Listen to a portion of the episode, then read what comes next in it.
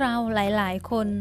ต่างก็มีความเชื่อว่าความสุขนั้นอยู่ที่ข้างนอก ความสุขนั้นอยู่ที่คนอื่น ความสุขนั้นอยู่ที่การได้รับสิ่งต่างๆ การได้มีได้เป็น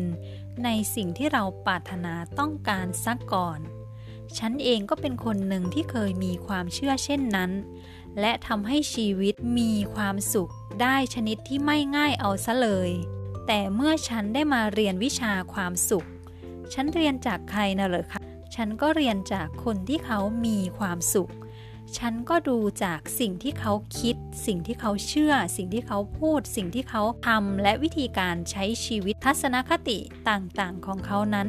เขาทำอย่างไรจึงทำให้เขาเป็นคนที่มีความสุขได้ อยู่ตลอดเวลาและในทุกๆสถานการณ์ แม้ว่าสถานการณ์นั้น คนทั่วๆไปจะมองว่าเป็นเรื่องของความโชคไม่ดี แต่คนที่มีความสุขเหล่านั้นพวกเขาสามารถสร้างโชคดีสร้างความสุขขึ้นได้จากสถานการณ์ต่างๆ ในชีวิตของพวกเขาเอง หรือแม้กระทั่งเวลาที่เราอยู่กับตัวเอง เราก็สามารถที่จะสร้างความสุขขึ้นมาได้เอง อย่างเช่น เราสามารถพบความสุขสงบที่ใจของเราได้เมื่อเรานั่งสมาธิ เมื่อเราสวดมนต์เมื่อเรา ฟังดนตรีคลาสสิก หรือฟังดนตรีผ่อนคลาย หรือแม้กระทั่งเวลาเราทำในสิ่งที่เรารักสิ่งที่เราชอบ เช่นทำสวนปลูกต้นไม้